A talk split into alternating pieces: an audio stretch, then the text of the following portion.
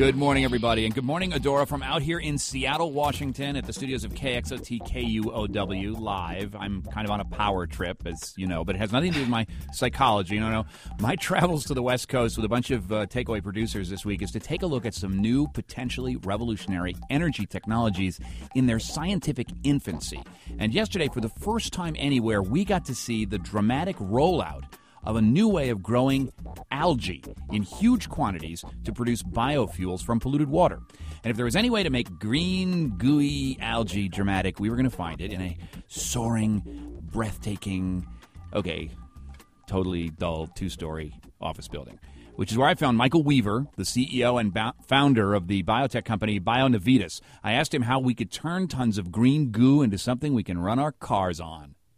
The industry really requires three problems to be solved. One problem is a strain selection. Can we have an algae that is fat enough with lipids to really produce enough oil for, for fuel production? So that's number one. So you're really looking for a, a, a gluttonous, oil filled algae species exactly. to, to, to, to bring your oil along here. Yes, and that creates its own issues because the fatter the algae, generally the slower it grows. Uh-huh. So, so you want to have something that reproduces pretty quickly. This stuff divides generally anywhere between 8 and 24 hours. So it's a very quickly growing, growing algae. So you want to have something that's not going to slow that down.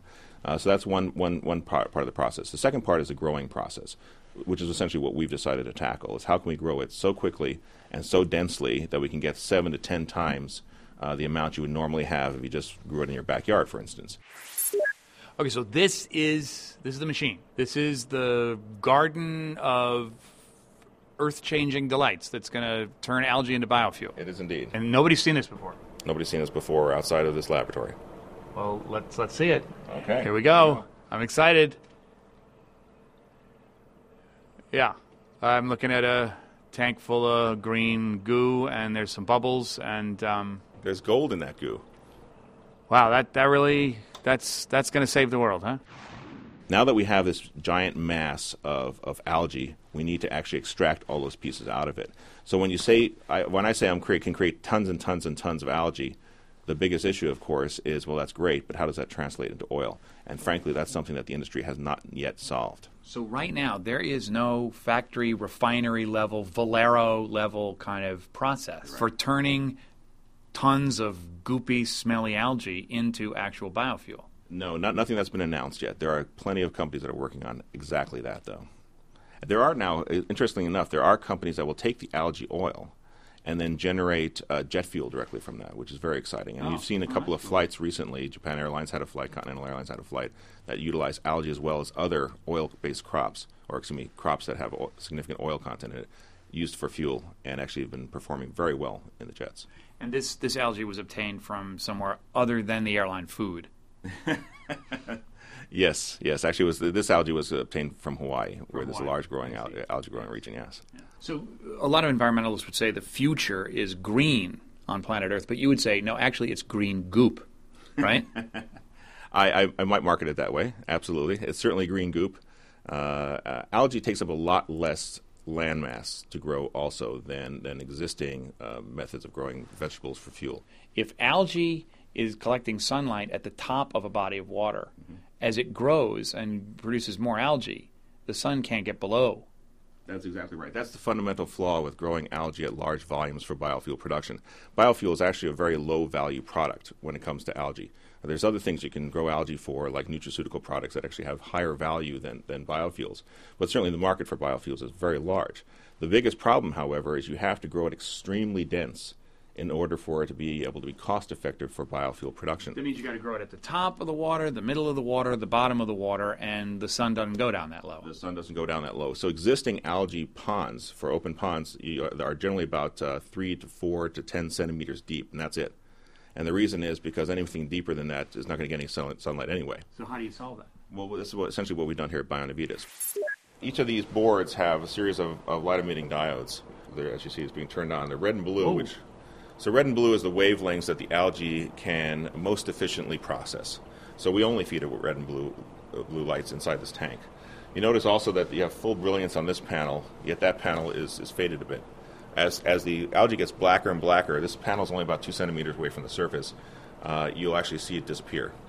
And that's the problem that, that, that, that uh, algae has in growing at high volumes for biofuel production, is ultimately blocks its own light and can't get enough. To do the kind of biofuel production that we would need to replace any segment of our consumption of, uh, of carbon fuels, we would need like Lake Erie, Lake Superior sized vessels to produce this algae unless we have some kind of scientific breakthrough. Currently, the United States consumes about 70 billion gallons of diesel fuel each year. If you were going to replace all that diesel fuel with the current sources of biodiesel, which are soybean and canola, soybean you'd have to plow under about 64% of the United States just to plant soybeans for biodiesel. Uh, for canolas, it'd be about 24% of the United States. For algae, less than 1%. About a third to a quarter of the state of Arizona, the size of Arizona for algae. But that assumes that you can grow algae at the kind of volumes that, that, that, that the potential of algae has.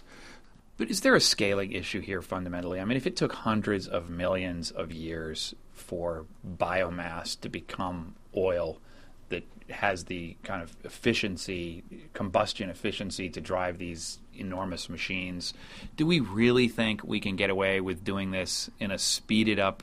I mean, it's cheating to think that we can do this in a matter of months, right?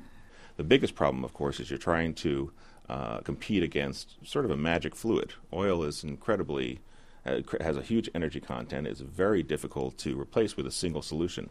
So, uh, are we going to be able to replace everything with algae tomorrow? It's not going to happen. There you go. Uh, are we going to be able to replace algae, uh, uh, oil with, um, with with lots of different solutions, a combination of, of different types of, of power generation, fuel generation, and so on? Yes, we'll be able to ultimately do that.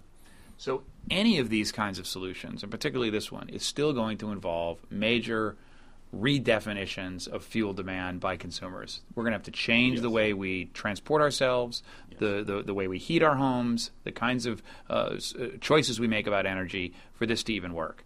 Exactly. Uh, you will abs- will absolutely have to do that no matter what we do with it, especially if we want to talk, consider climate change as well.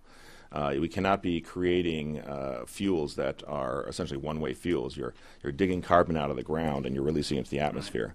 Uh, you need to have something that's going to be able to consume CO2 from the atmosphere and creates a fuel that, that, that essentially can, can sequester it short term.